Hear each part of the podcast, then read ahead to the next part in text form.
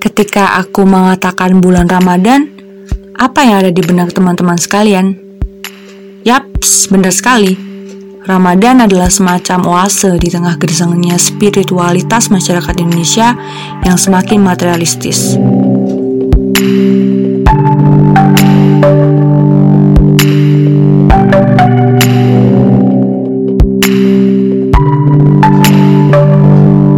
Kita akan menjadi masyarakat yang rajin beribadah, kemudian juga rajin beramal. Dengan ringan hati, kita akan membuka lembaran Al-Quran yang sebelumnya berdebu.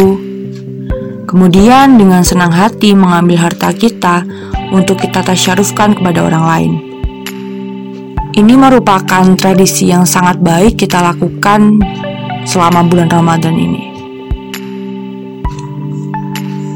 Pada bulan Ramadan ini, kita mendapatkan animo spiritualitas yang luar biasa. Namun yang perlu diperhatikan, setelah Ramadan pergi, jangan sampai ia menyisakan luka layaknya seorang kekasih yang ditinggal pergi ketika sedang sayang-sayangnya. Jangan sampai manusia kembali pada habitat yang asli, manusia kembali pada sifat purbanya yang menyembah dunia dan mencintai hawa nafsu, meskipun 1000 kali mengucapkan ikrar penyembahan pada Tuhan semata. Bahkan, seharusnya Ramadan menjadi momentum bagi masyarakat untuk peduli pada lingkungan. Misalnya, berusaha sedikit saja mengurangi sampah plastik misalnya. Bahkan, budaya konsumerisme manusia di malam hari pada bulan Ramadan menyisakan duka sampah plastik yang mendalam atas para aktivis ekologi. Coba kita lihat, dari Ramadan demi Ramadan, apakah sampah plastik itu berkurang?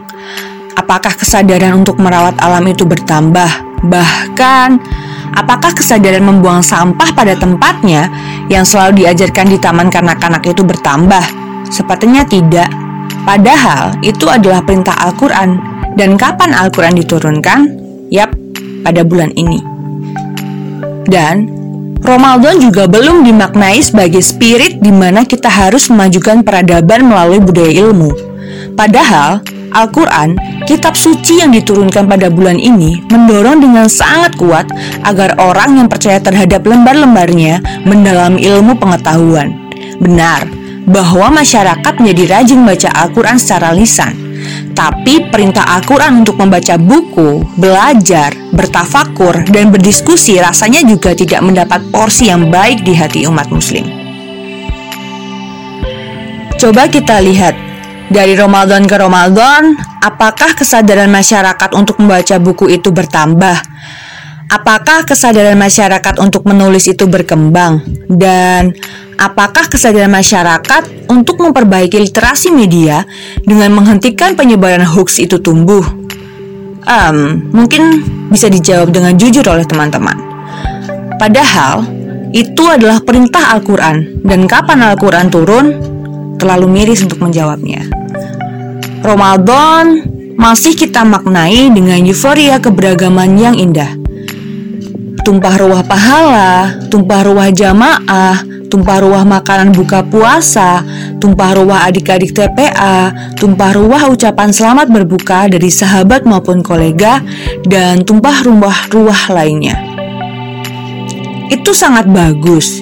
Namun, spirit pembelaan terhadap lingkungan dan ilmu pengetahuan yang diperintahkan oleh Al-Quran kita lupakan tanpa merasa berdosa sama sekali. Barangkali kita sengaja melakukan dosa karena tahu sebentar lagi kita akan mendapatkan grasi dari Tuhan sehingga bersih seperti bayi yang baru saja lahir. Maka barangkali Tuhan memberikan kita Ramadan yang berbeda tahun ini agar kita memaknai ulang spirit Ramadan dengan benar. Barangkali Ramadan memang bulan suci, namun kita yang penuh dosa. Barangkali. Semoga ini dapat menjadi bahan refleksi dan kontemplasi mendalam bagi kita dalam memaknai spirit bulan penuh berkah ini. Jangan lupa berpikir, beramal, dan bertuhan.